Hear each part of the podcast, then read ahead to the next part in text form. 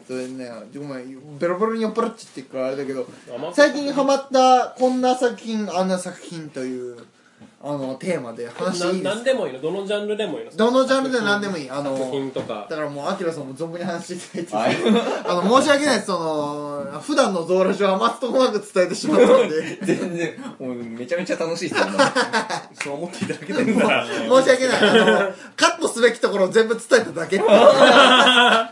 やっぱりそうカットされてるってことはある程度その殻をかぶってるってことじゃないですかまあまあね話し出せないそれをそれをさらけ出していただけるっていうのはなんか新鮮で楽しいですまあ、ただあのこれは他言無用だ ぞ暗黙のあれが入るんだけど、は 申し訳ないはい全然うんゾウラジは造形で食っていきたい男たちの作戦会議ラジオ。最近ハマったこんな作品、あんな作品。アニメにドラマに映画に漫画。最近見た作品について好き勝手に話しまくります。それではどうぞ。造形工房キュンキュンのリーダーのミッキーです平成の武器職人五天下太平漫画家志望の米宮稲穂です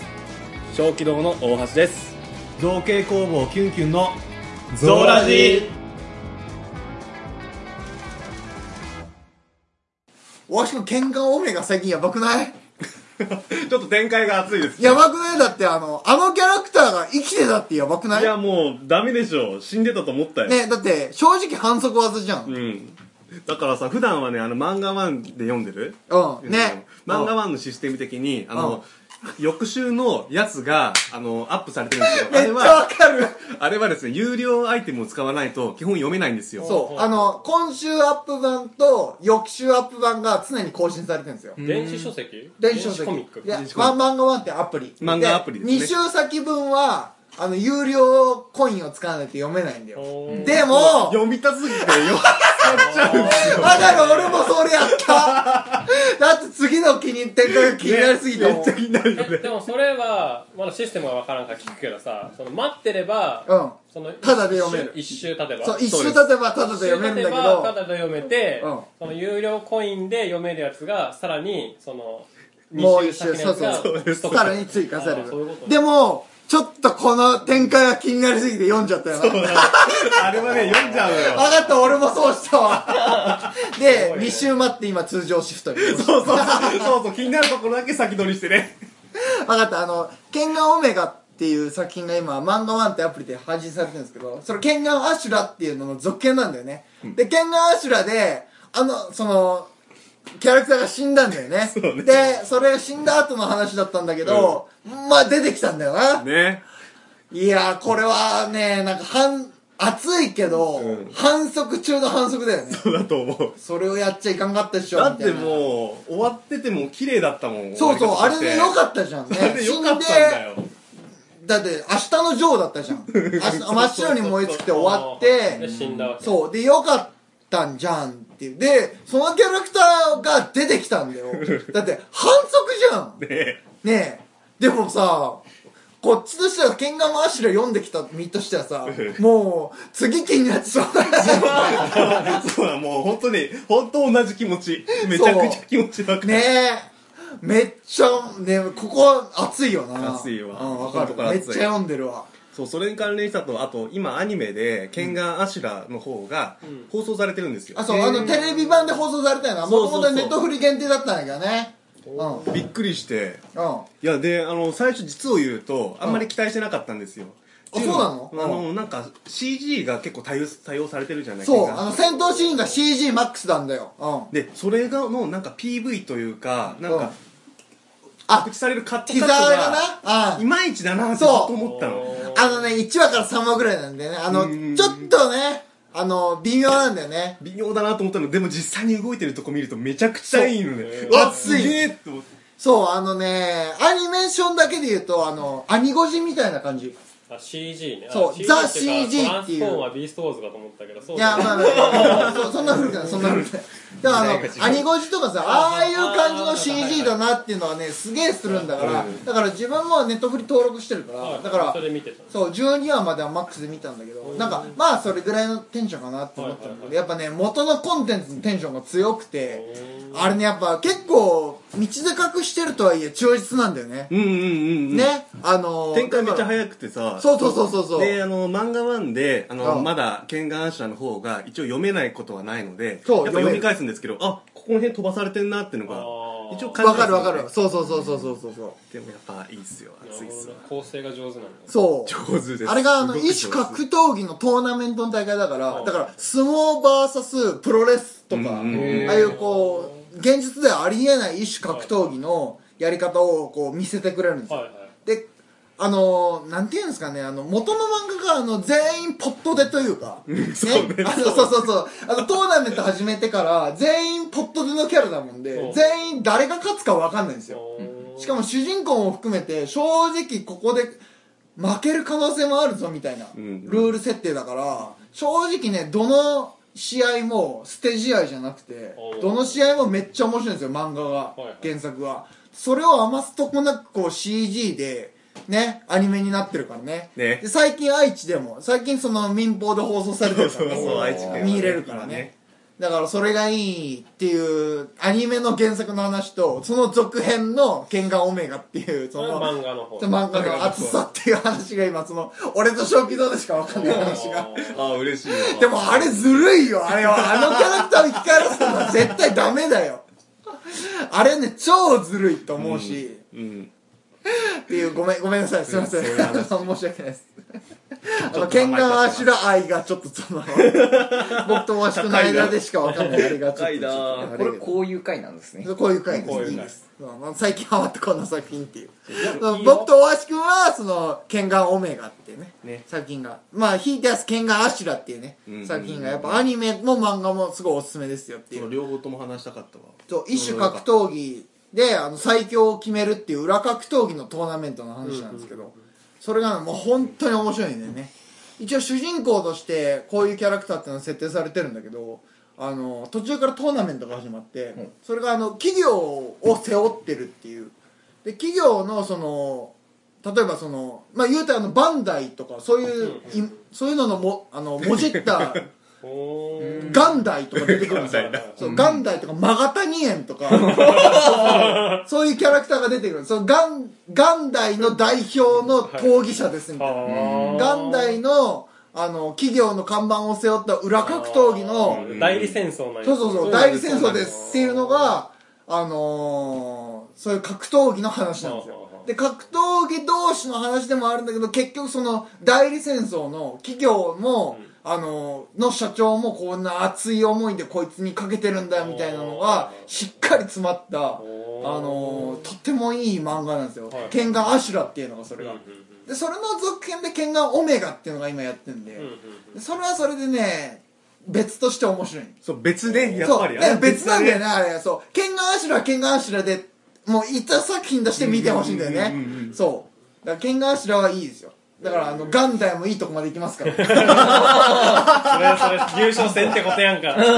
イもガンダイも南天堂も行きますからなんてんだは南天堂もあのマクドナルドのパロディ企業は初初戦で負けますからなんて名前なこのれはネタバレだ何ドナルドだえ何ドナルド俺ねで実は覚えてないんででも、まあ、あのアダムダットリだよアダムダットリわかるよわかるよわかるけでど会社名をちょっとちょっと忘れてちゃったよねうんでも言おうと思ったのになかなか出てこないからね諦めちゃったよでもだからどの企業もあのやっぱ現在あるその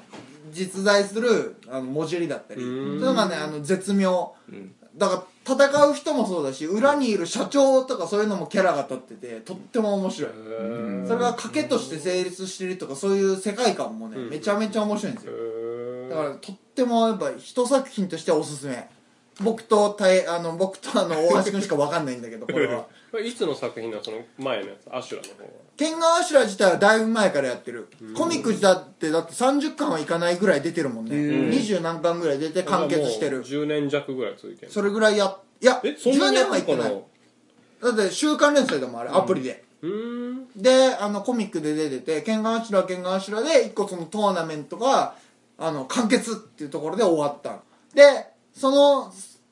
トーナメントが終わって数年後みたいな世界観があのケンガンオメガっていうだからその若いその裏格闘技のファイターがそのあのケンガン会っていうそのかつて伝説のあったその剣闘士たちの世界に入り込んでいくであ俺はまだまだひよっこだけどこう強くなっていくんだっていうのがあその一人の新しい主人公とかつてのそのケンガンアシュラのキャラクターたち、ん伝説となったキャラクターたちを踏まえて展開されるっていうのが今のケンガンオメガっ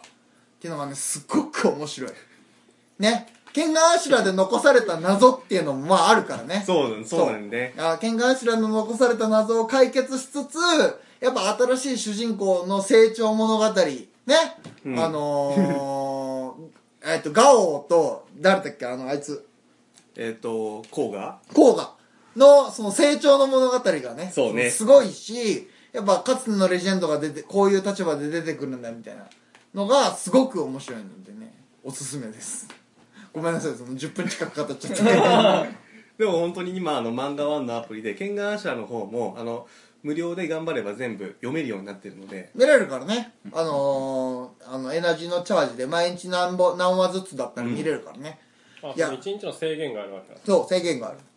でも「ゲンガンアシュラ」はマジで面白いです本当に連載中から2人で行ってるからねたまーに行ってるけどねずっと読んどったよやっぱりあれは本当にもう一戦一戦マジで誰が負けるか分かんないからね、うん主人公ですら本当にどのどこで負けるのか分かんないからねそうね途中でもう主人公絶対勝てんだろうってもう思ったもん ねだってもうライアンからダメだったじゃんそうそうだよね初っ端からあれって思ったよね稲葉戦はまあまあまあ言っただろうけどみたいなそうそうそうのがねあのね本当に面白いんですよっ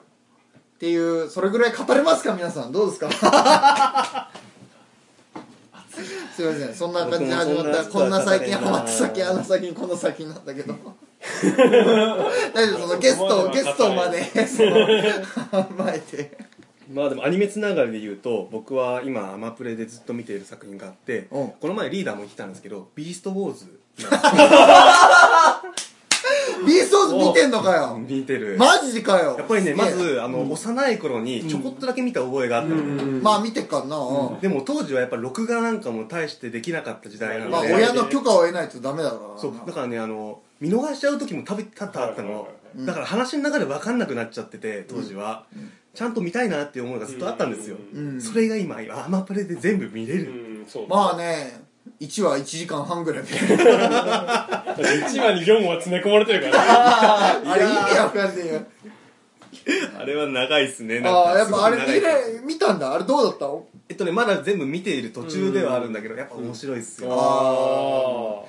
ちょっとこの前のあのリーダーの話とかぶるかもしれないんですけど、うんまずあの映像自体はうんさすがにもう、えっと、20年以上前のやつなまあので CG だからねうん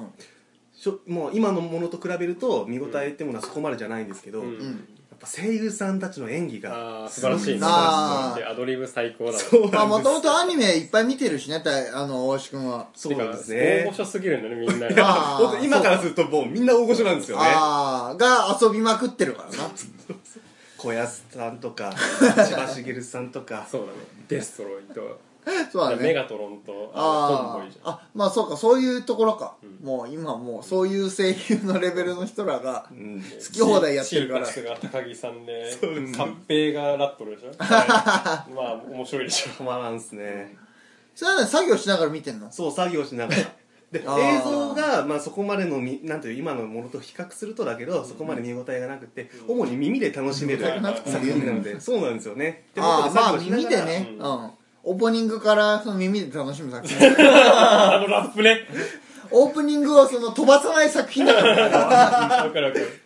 オープニングスキップしない作品だかそうらあれはスキップできないねオあーープニング前のあの語りもあー導入も聞きたいしあのテーンから始まってこうなんはいはいかはあの一瞬こうな入るもんね入るやつあれは聞きたいですねウォーウォーの前からねそう前からうねん、それからはいか入るから、うんそうなるほどねエンディングもねあの予告もやっぱ聞きたいはいし、はいああちゃんとまだ見てないんだよなだから話題にはなってたんだけどゾウラジで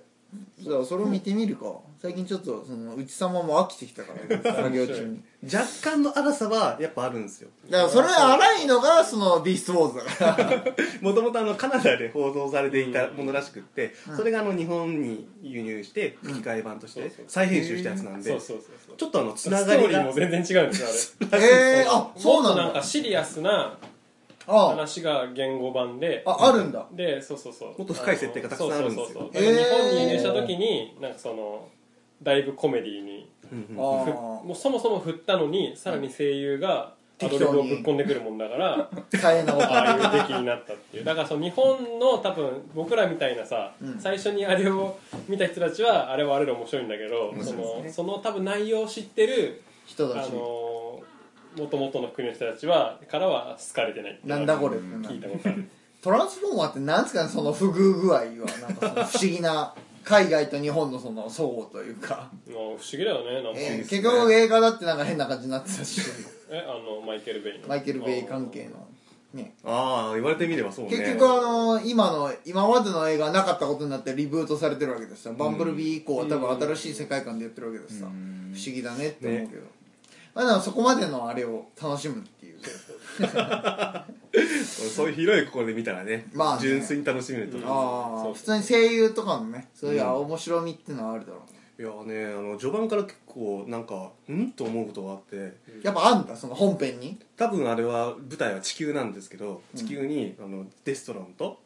サイバトロンサイバトロンが降り立つわけですあよでデストロンはあのエネルゴンっていうエネルギー資源が欲しいんですねああそうだねでサイバトロンはそれを阻止したいっていうだけなので別にそれを破壊してもいいんですよあで最初降り立ったすぐぐらいに結構大きいエネルゴンを見つけたんですね、あうんそれはあの破壊することに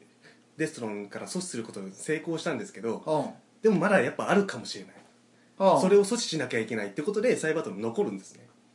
地球に地球にはいはいはいでそれであの未長い戦いが始まるって感じなんですけど来うんなんか帰りたいって言い出すんです割そと何の回かサイバトロンの連中がサイバトロンの連中がうんであのなんかあのサイバトロン側のうん味方の援軍が来そうだってなってうわ帰れるぞ帰ろう帰ろうってなる時もあるんです ねえのえちょっとサイデストロンを押しとどめるために残んなきゃいけなかったんじゃな いの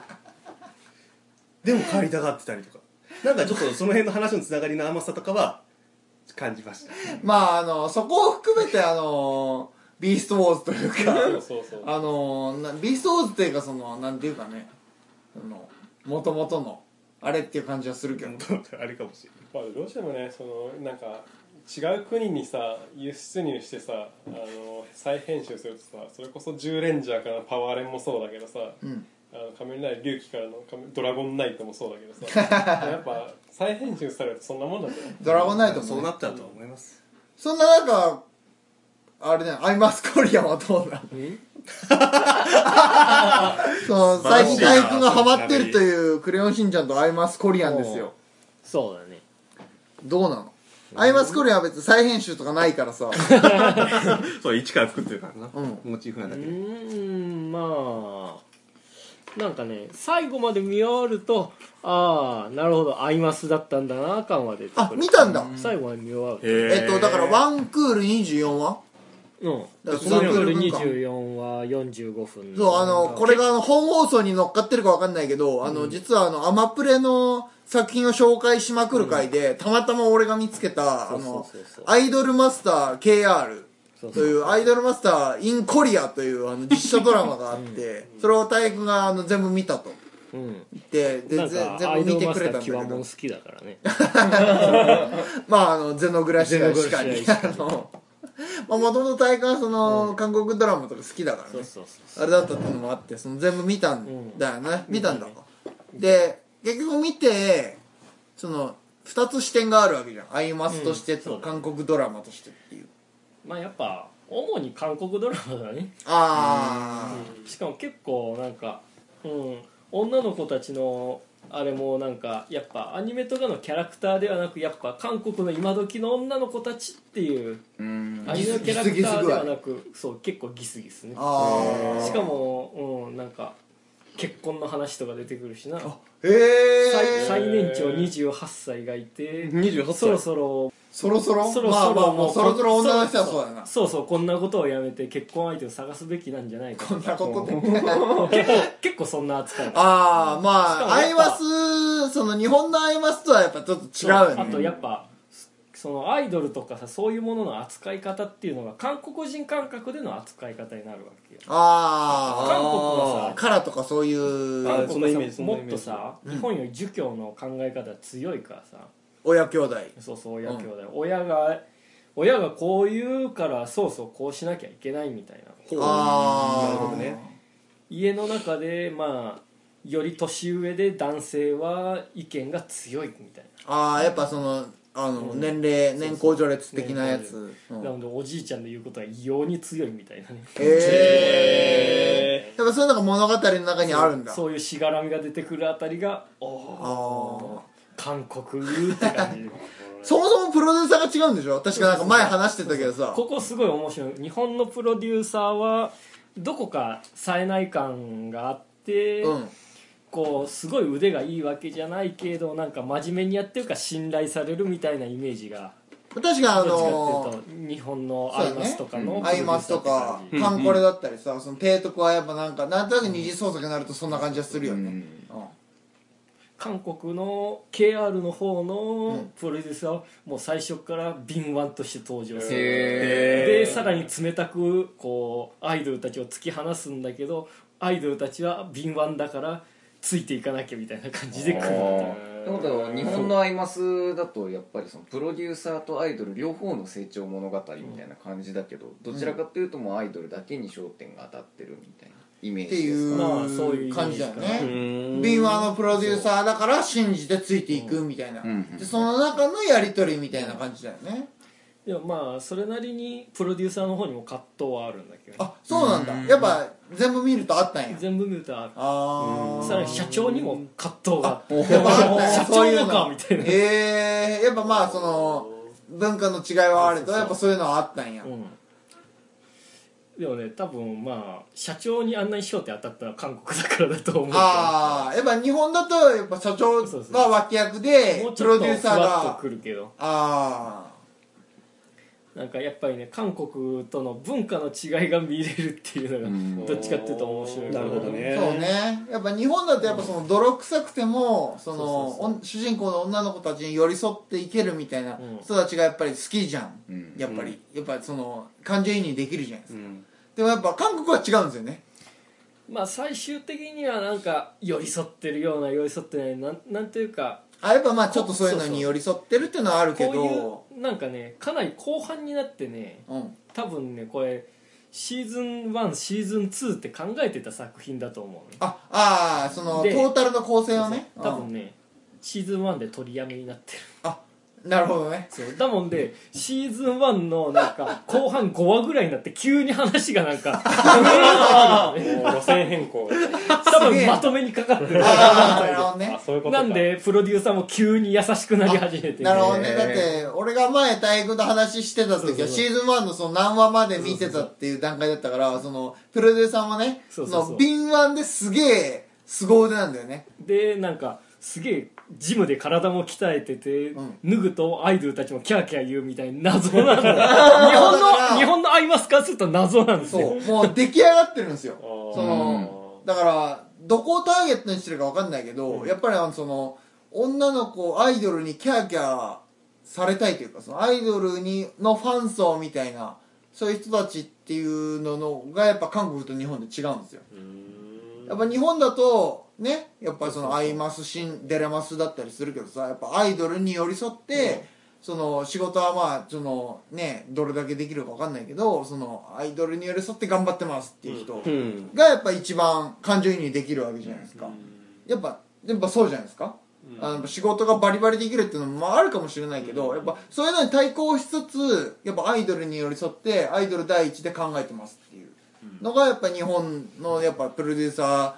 ーのねその理想像みたいなのはあるけど韓国だとそうなんか違うんだよね超敏腕のもうイケメンのそこう肉体も出来上がっててっていそううそういうキャラが現れるほどねまあ一応話進んでってまあ実は弱みがあってそこをそああこからまあキャラクターが分かって、まあ、掘り下げられる掘り下げられるほうまあ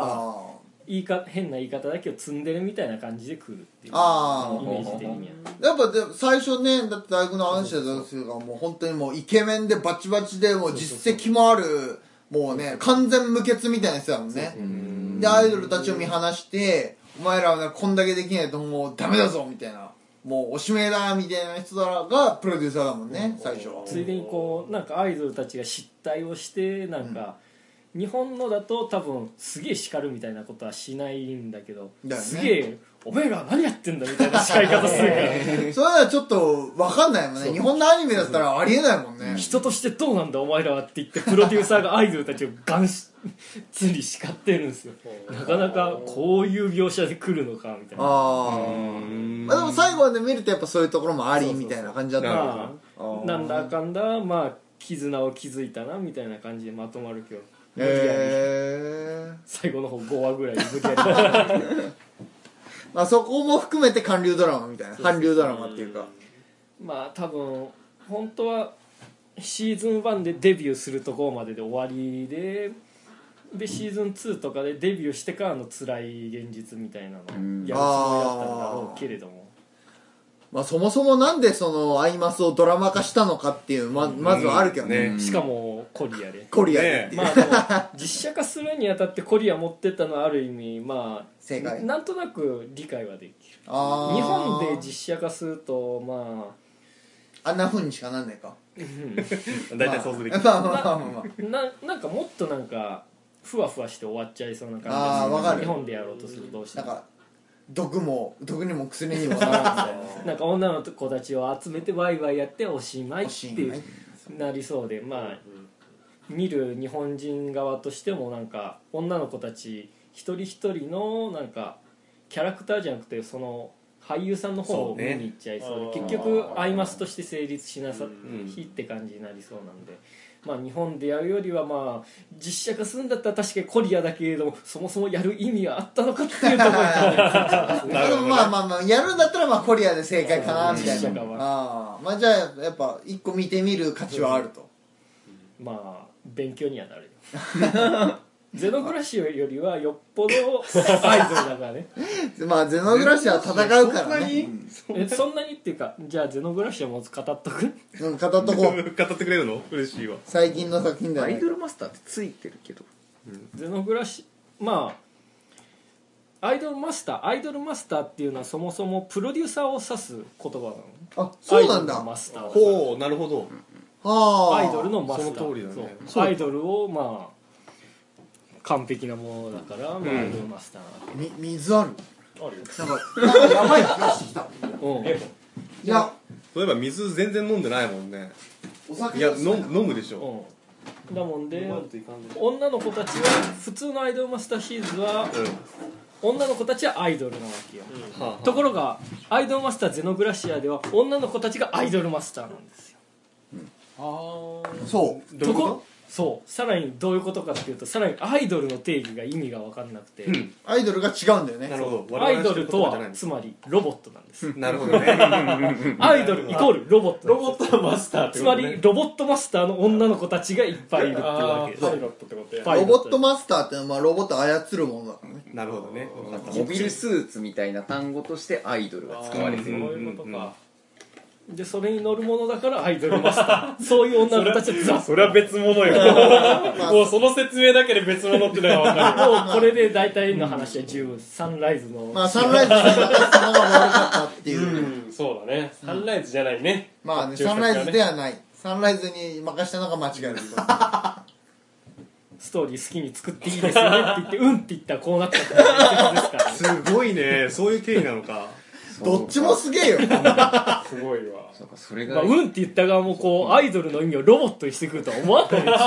よねまあねえねえこの想定外口約束の怖さを分かることあそれが今アイカツとか作ってるのを思うと まともなあアいイドつル作っもサンラてるイズなのアイカツサンライズすげえやっぱ成長したそねの反省があって反省したねアイドルとあアイドルってアイドルってこれじゃないんだよ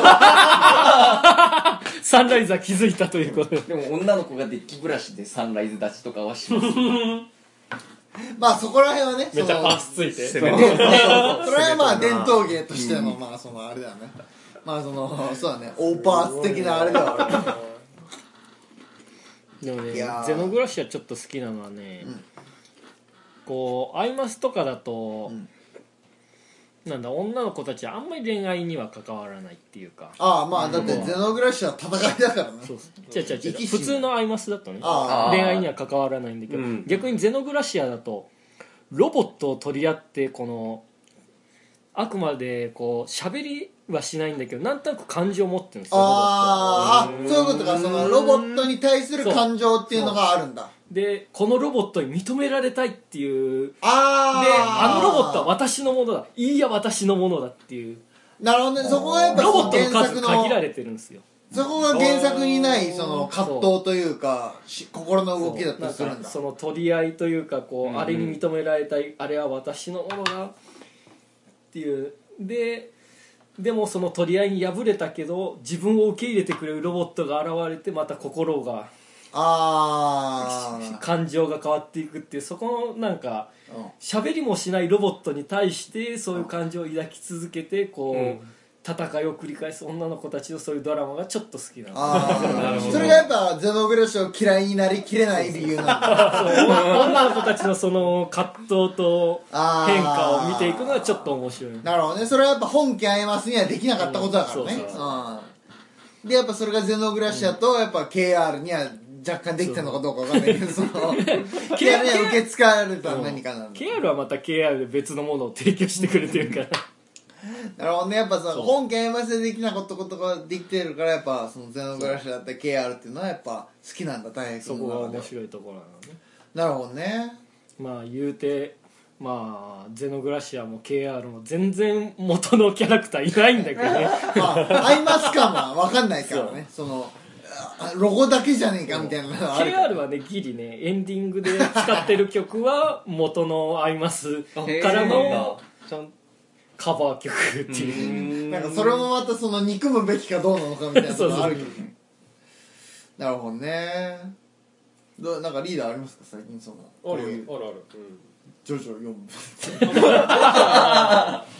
れだけどジョジョアニメ4部のオープニングがなんぼけなされようがなんだかんだで好きだぞみたいなそういううんなんだかんだ振り返ってみればまあそのオープニングも面白かったぞみたいな、そういうそあうれねそうね その神風動画に発注しようがしまいがま あまあ振り返ってみればまあ結局どのオープニングも良かったぞみたいな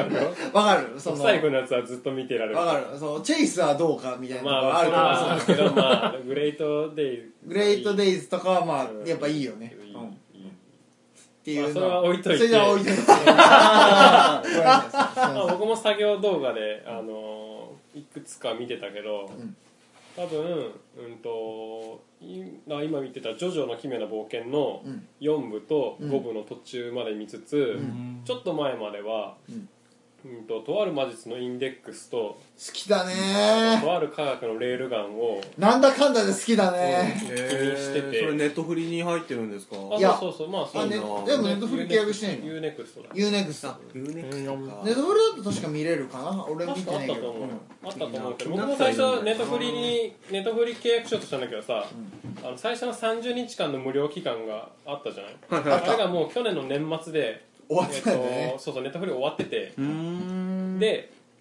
どうしようかなと思ってまあもともと映画見ないからねそうそうそういろいろ探したらあのその UNEXT が最初の30日間1か月分その無料無料の試し期間があってまだやってるからねそうそうでうんとそのそもそもえっ、とね何を見たかったかというとそこじゃないので実は、何見たかったんでしたっけそもそまもあ、それは後でちょっとこれが本命だからああ置いとくけどでまあそれで UNEXT が無料期間があるからまあその間見れるだけ見てみようかなと思ってで、えっと、とある科学のレールガンの3期がうんこの1月から確かやり始めてたっていうのをう T がやっってするらううっんすら聞いてて、あでも学生の頃にあのずっと見てたからあ見てるあもう何年前だって思いな がらそのなんていうのまだその放送途中だからもう忘れてるしもうねあー8年9年ぐらい前だからさあのもう一回一期から見直してて追いついたっていうところもあるんだけどうんあのえそもそもインデックスは知ってるの僕は知ってます俺は漫画とてか俺漫画げが学生の時貸してたじゃないですか、うん借りたねねうんまあインデックスとレールガンはなんとなく分かってああますそうかそうか1期ぐらいまでは分かってるあーあ僕もその程度ですよあ漫知画っのてるとは言っても原作はし原作はちょっと読んでないかあらーでも僕もそのあれもともとラノベ元はラノベ一ラノベ丁元はラはノ1ペーベジも読んだことないけどうんうんちょっともう本は文字が読めないって言われまあまあそうだね文字があれだからその漫画とアニメだからねそうそうそうそうそうあの見たけどね、うんさっぱりわからまああの専門用語が飛び交うラノベだからねないあれはね 作業 BGM にしてもねさっぱりわからないそうね元のビジュアルが分かってないと厳しいわうんそうそうそうさっぱりわからで T がやってたの最近ないやってたただコロナウイルスの影響で7話以降が配信されないっていうあそうなのえもうえ制そ作うなん止だまってるから中国に動画をあの下請けに出しててそれが止まってるあじゃあもう普通に本放送がされてないんかだらへもうされてないあえそるうそうそうそうなんだコロナコロナこんなそんなととこころろに影響がああそうそう許されんそうなんだそうそうそうじゃあもう原作読むしかねえよ原作はだいぶすだいぶ進んでるからだいぶ進んでるから読んだよあ読んだんだ読んだ読んで文章読んだんだえあの原作って漫画ね漫画漫画あの漫画かそれ原作ちゃうやんレーガン の原作でしょああーま あまああまあまあまあまああれはねその四つ葉とのエロ同人解説したかれあらラーそイっトかだかそっからあの見 原解原作だからあれはやっぱあれ難しいあ解ー説サイト見ないと分かんないそうねんあのそもそもが原作ありきだからそうそうそうそううんインデックスありきだからの原作のウィキめっちゃ見るからね これ誰みたいなこの用語何みたいなそうねうん人も設定もねうんうん見る見るでもまあそれは置いといてうあのあれはビ作業 BGM には適してないっていうあ適してない適見してるないちゃんと故障線で 見ないと適してないんダメ だだっていうのがよく分かってでも適ジしてるョジョは適して るジョジョは適してるまあねまああれ予あ知の識があるからねそうそうねそうその画面が一つ一つ思い浮かぶかそうらそうなんか4部をうん多分やってた時って数年前でしょ、数年前ううん、うんそのアニメで本放送してた3年くらいのが前だと思うけどなんかあの時に結構作画がさ乱れてるっていうさまあねのが言われてた自社で全部やったからそうそうそう言われてたんだけど、まあ、僕は幸いにも画面はそんなに見てないし まあでもあの三まあでもまあ一部任務はあのまあそこそこに乱れてたからしょうがないんだけそどうそうそう一でも二三そうそもう僕そんなに作画方が気にしないからさまあねジョジョはまあそれありきみたいなとこあるしそれもまあ音とそのなんの声とノリでねそうそうついてああちゃんと徐々動いとるやんみたいなそこが大事だからそうですねれは全然あれはもう作業 BGM にも最適ですうんでそう問題は何かっていうと、うんそもそもその UNEXT をなぜ契約したかっていうと僕が見たかったのは「機動警察パトレーバー2」が見たくて、ああえパトレーバー2ってえっと映画版のやつで映画版か映画版のあやつであえっと押井守っていう、うん押し守るあねのー納期守るの人ねそうそう賛否分かれる素晴らしい監督がいるんだけど納期守らない方じゃない人ねあのーが、えっと監督の1993年に公開されたあの映画で、そもそもパトレーバーは知ってますかいやーシュワス機動警察パトレーバーレーバーというそうそうあれレがーバーねという、まあ、モビルスーツみたいなその結城正美先生要はのロボットもので傑作漫画ですよそうそうそうロボットもので漫画なんですか漫もともとは漫あ画ー結城正美リア先ミック生スのだけど漫漫画まあ画メディミックスだけどねへなんか漫画でその要はレイバーと呼ばれるロボットがいるそうイングラムがあれこあれイングラムは個別名かえっとそうそうそうレーバーっていうあの人が乗って動かす動けるロボットぐらい、エヴァよりだいぶちっちゃいよだいぶちっちゃいだから人が俺がレーバーだとしたらこれぐらいかな、ちょっと人パワードス人間ーツがぐらいのそうそうそう、パワードスーツぐらいのサイズのロボットが一般に普及しているっていう世界ですよね、まあ重機の、まあ、ロボット版みたいロなボット版みたいな、作業用のその戦闘とかじゃなくて作業用の、そしてそまあ、のロ一ボッ般トにがそうそう普及してる、まあ、現代日本みたいな、うんそうだけどあそれそれそれそれそれだけどあのーなんていうね、まあ、それを悪用する人それによる犯罪がも起こる効いてるようになったから警察もうんそのレイバーちょっとこう性能の高いレイバーをそのレイバー犯罪用にうん配備して、でえーとまあ、犯罪、まあ、警察だからその犯罪に対処してるよっていう組織を、まあ、警察なんで警察の一一その舞台課をそそうの主人公の組織としてやってるってやつの映画版なんだけど、そうまあメインとしてはまあそこに新入隊員で入ってきたはちゃめちゃな女の子が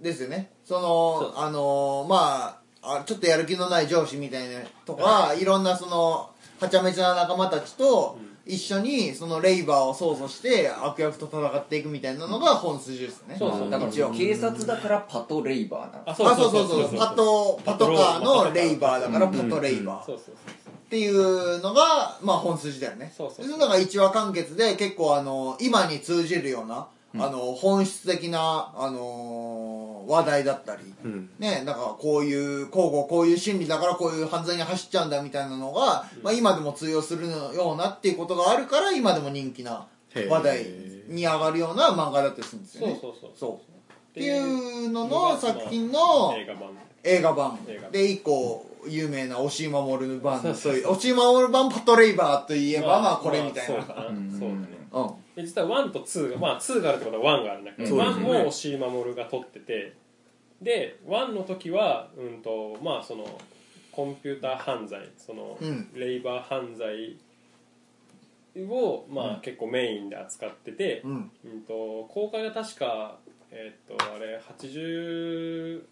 90年代かな90年最初かななんかあーもう90ギリギリ生まれてるぐらいだ多分俺そうそうそう、う皆さんは多分生まれてないあ僕はギリ生まれてるあなるほただえっと内容が、ど、えっと、OS う オん、ペレーティングソフト、はいパオペソレコーンションのはいはいはいんオペレーションシステムかオペレーションシステムはい OS コンピュータウイルスうんをメインで扱っているのうんで、うん今でこそ、うんみんなパソコンが普及してる時代だかだらから当たり前だけあどのね OS の概念も分かるし、あ Windows あのーなんちゃらだからセブンがこの前サポート切れになったけど1月ああああもうまあ今みんな10だからそんなのもういいでしょって思ってるっていうまあわかるしコンピュータウイルスもあのあウイルス対策ソフトしてないと情報抜かれちゃうよねとかはいはいパソコン壊はいれちゃうよねってわかるんだけどその90年代の全然パソコンが普及してない中でうんえー結構その今にも通ずるような肉薄まあするスト話ーをリーであうんのなんていうの仕立て上げたっていうのは一つ評価されてるああポイントが1でうんうんそれ僕多分ねそれがワンなんだワンうんワンあの見ておう当時は全然あのやっぱり案の定理解できなくてああまあ難しいからね押し守りだしねで実は、えっと1か月ぐらい前うのん朝の4時ぐらいにうん僕その DVD 見てうん1時間半のあの90分あのあ話をやつなんだけど眠いなって思いながら見 ててそまあ押し守りだからねうそうそう4回目の主張なんだけどやっと分かったなって意味が、おおやっとうん、あこういうことかって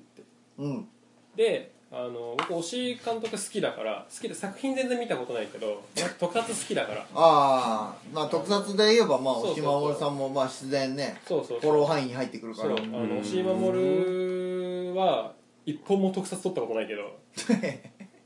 不思議じゃね一本も撮ったことないだって押しまフォロー特撮好きで押井守がフォロワー範囲にあるの押井守は一本もさ特撮作品撮ったことな撮っていない意味わかんないでしそょうどういうことなんですかうんよくわかんないあのまあうーんすごいファン特撮ファン押井守自体がそうね押井守がもうゴジラファンうんただそのゴジラ自体を全肯定してるわけじゃなくて、うんあの大体初代と初代以降はあの別に面白くないって言ってる人だから過激派だなうんうんまあ意訳するとそういうことなんだけまどあ押井は過激派だからでもまああの人の理論はまああの人なりのこう考えがあるから別にわかるし、うんあのいつも対談を見てるからああのもう僕の中には刷り込まれてるんだけどあう、んあのーまあ、その中で「パトレーバー2」っていうはいはい劇場版があって、うんはいでそれはあのーそれこそ1よりも賛否両論で、はいはいやっぱ押井の芸術性が出ちゃったからねそうあのー何でもそうなんだけどビューティフルドリーマーと押井一緒監督はうん2作目は、あのーすげえ好きにやるからうんぶったたかれるしわかる逆にすげえ称賛されるのそう高架機動隊でもイノセンスのあれだわあーはいはい高架機動隊1作目は神格化されてるけどイノセンスは賛否両論すげえ分かれてるからそうっていうのは1本目がそこそこ売れたから2本目は好きにやらせてねっていうスタンスがあるかららしいんだけど、うんそれ結局1本目をなぞってもしょうがないし、うんま日本目は違うことやりたいからねそうそうそう作家性を出しちゃうっていうところがあるんだけどうんその作家性に惚れて「パトレーバー2」が別に僕パトレーバー自体は別に普通だから、パトレーバーというコンテンツ自体はそうねそうそうそうそう、見たことあるぐらいの作品だから、でも2が見たくって、へあのーなんていうの DVD 借りに行くのが面倒だからネット配信ないかなって思ったら UNEXT であの一応実質無料で見れるぞってなあったかさらす見たがら UNEXT、うん、アニメメディアは強えわそう前置きが長くなったんですがパトレーバー2っていうのはあのーまあ相変わらずパトレーバーのその組織を描くんだけどそのパトレーバー本編から数年後の話で、あーあでそうなんだ、あのもう主人公もね実は俺見たことねえからもともとの主主人公の女の子もちょい役なんだっていあえー、だからもう先輩役なんだや違うえマジでちょい役なんだえそうなんだ、うんえいやー、主人公は誰でしょうって聞かれたら、うんあのーそのもともとのやってた時の上司なんだってあのやる気のおっさんあそうそうそうそうあえー、がまあ実質主人公あえやる気ないけー、うど、んうん、とすごいなんかこう熱いよねそうそうそうそうあのやる気なくしてるし、うんなんか無能な感じに見せたりしてるうんけど、うんすごく有能で、はいはいはいあのなんていうの頭も切れるし、うんまあ心の中は熱い人、うんまあ熱いかどうかわからんけど、ま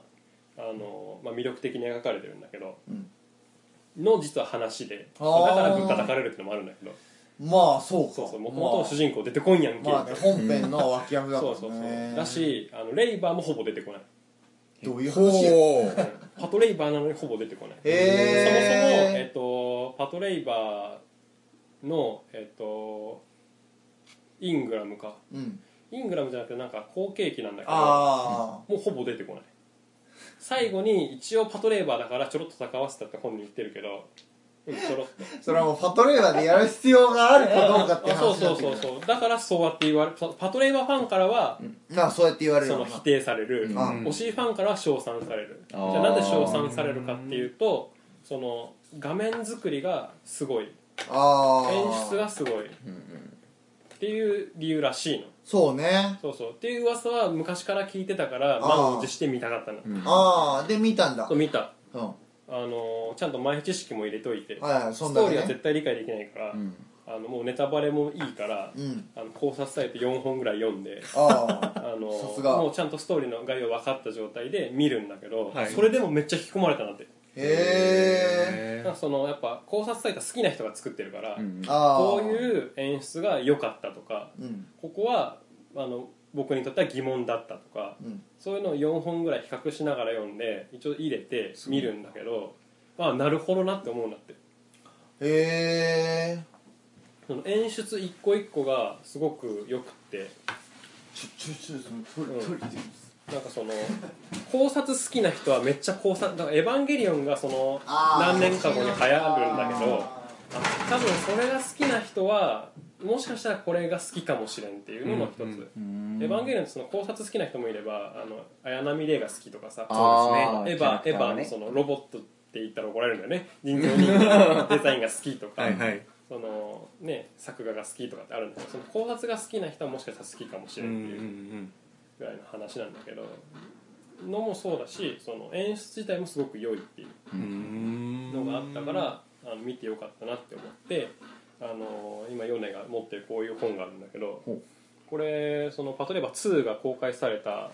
翌年かな94年に出た本で何かっていうとひたすらあのレイアウトって言って絵コンテの聖書ほ絵ーコンテっていうのをもとにあの映画って作られる、うんはいアニメは当然それが必要で、それをもとに絵を描かなきゃいけないでそれを、えっと、さらに清書してどこに何があるかっていうのをかなり、えー突き詰めた、まあ、設計図みたいなものがレイアウトで、結構有名なのはジブリの作品で宮崎駿が結構直接そのレイアウトを描いたりとかしてて何年か前にあのレイアウト展がやってた気がするんだけど結構本でもジブリのやつは特集になったりしててまあその絵コンテの綺麗なやつだからまあ下書きになんていうのここはこういうふうに動きますよとかこういうふうにその。あのしてくださいって結構演出の指示が書かれた、まあ、設計図だからそれを見ればそのアニメーターさんたちとか演出家とかがあの作れるようになってるうんうんってやつでかなり事細かくその意図をそのなんでこういう風なレイアウトにしたのかとかなぜこのような構図にしたのかとかなぜこのようなそのなどんな効果を狙ってあのこうしたのかっていうのはかなり事細かく書書かれた本があるすごっいていうのも僕昔から知っててである意味これが欲しかったから多分パトレーバー2を見たと思うんだけど 見て即買いますよ、ただその買うのもこれ実はもう絶版の本でそうでしょうねだって何年前ですよえっと多分定価の23倍ぐらいの値段で中古の、えー本えが、えー、Amazon のマーケットプレイスで取引されてるんだけどあの運よく新品であの定価で手に入れることができてえどういう手段ですかそあのれ復刊ドットコムっていうさ絶版の本をそのなんていうの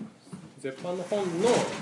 増刷を希望できるサイトが あってへえよく見つけましたいねやそれはね僕実は昔からしてたのあそうなんですか全知っ然て知りたませんでだしけどそのこの本を調べてる時に、はいたまたまあのこの 本を復刊ドットコムで買うと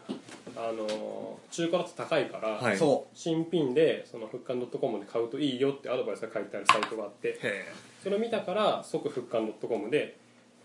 頼んで買ったのう。惜しいメソッドノートね。そうそうそうそういや、やっぱね、押し守るすごい、やっぱ、一コマ一コマの芸術性がやばい。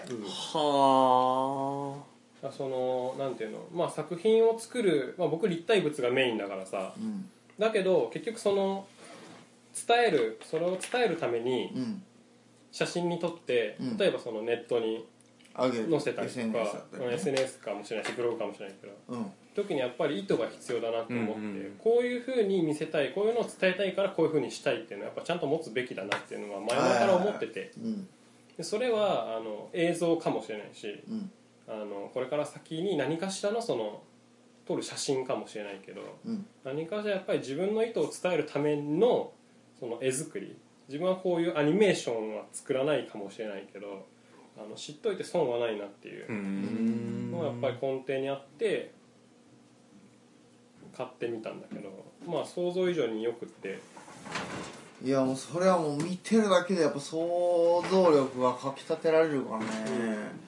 やっぱ押し守るのやっぱその天才性っていうのがすげえわ。そうだからそやっぱのなんていうの押井守自身のあのなんていうの作家としての考えもなんていうのやっぱその理解しきれないところもあるしうん。でもやっぱりその大事なことを言ってる自はいはいはい分がその業界は違えどその同じクリエイターとしてあのやっぱ考えなきゃいけない部分だったりとか持ってなきゃいけない部分だったっていうのを絶対押井守は持ってるしはいはこんだけ発信もうこれこれ以外もそうだけどかなりその対談とかも出てるし、い。うん。あの自分がたまたま持ってた本であの対談してるのは見たけどうん。それも多分すげえ昔に買った本で1 5 6年前に買った本の最後の方のページにあ対ー談が載っててそれもたまたま見返してああこう押尾もすげえなと思ったからうんあのこんだけあの勉強しよっかなと思ってあそあうそうまあ結局この本を読むためにあのパトレーバー2が見たくて このパトレーバー2を見るあのー外に出ずに見るために UNEXT を見たうんうんたまたま俺が同じ本買ってたそうそうそうあそうだったのこれは4年のそうそれは俺 のそれは俺のだし俺は吐きそうだからちょっと横になってみるけどはいそうだちからょ本当にちょっとまあなんかね、うん座ってると吐きそうなんですよねそうよく飲んいだやでもやっぱその本を読んでると俺もね「レイバー2」ちょっと見てないんだけど、やっぱね押井守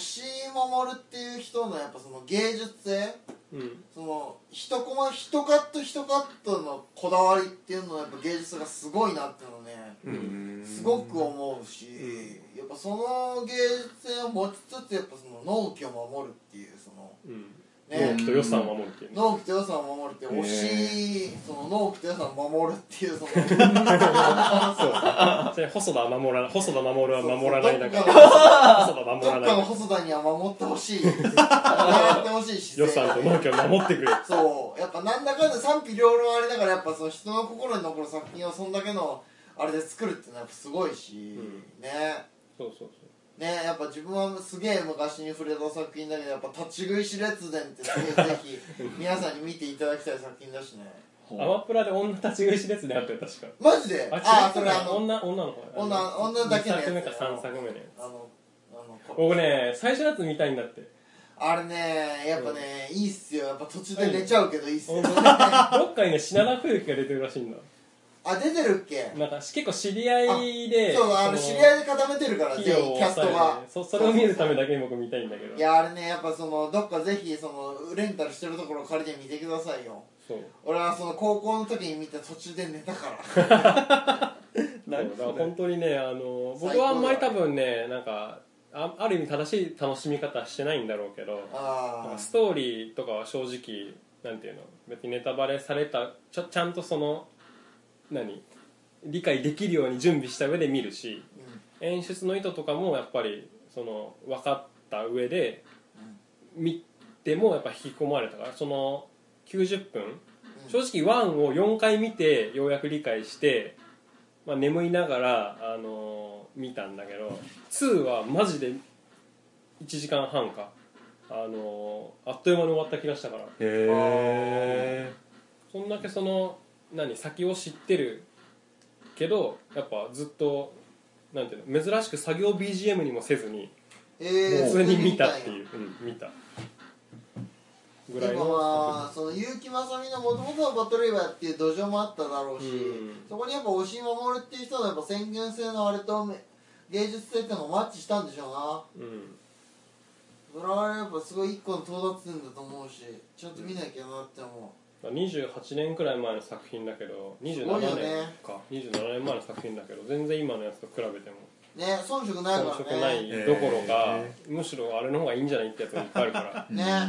ぱ肉薄する話題というかねうんそのやっぱ今でさえ感じさせられるテーマがあるからね根底に、うんそこはやっぱそのパトレーバーっていうのがやっぱその光学機動隊とやっぱそのね12を争うみたいなところもあるだろうしうんちょごめんなさいちょっとあのあの座ってると吐きそうだからちょっと横になってますけど、はいごめんなさい全然いいですそうって横いうにのなやっってぱなさいあるかななんかそれ見てから結構なんか他のなんかあのアニメとか見るときに結構意識はしちゃってえヨあーネがその絵コンテへー絵コンテじゃねえやえっとはいえっとそうね構図とかねえっとネームかネームを気にするのと同じだけどごめんなさいやっぱりみ見るよねその演出とかさ8割のね多くてごめんなさい見る編集さんごめんなさい申し訳ないそうそう本当にキャラとかさそのなんていうのストーリー自体に重きを置いてるのはまあほとんどだと思うからさ、まあね別に表面的にはそそううそだかうそらう別にいいけどさなんかなんか演出とか音とかそういうものやっぱりその突き詰めようと思うとこういうことかっていうのはある意味これが到達点だと思ねやっぱ押しも俺やっぱ一本抜きんでたところにいるいた人だから、う、うんいる人だしやっぱもっねだから最後になんか一本ドカンとでかい花火上げてほしいからね頑張ってほしいけ今週もありがとうございました。お相手は造形工房キュンキュンと小気道でした。緊急事態宣言から2週間、まだまだ緊張の日々が続きます。面白い作品をいっぱい見て、心の健康を保ってください。それでは、また来週。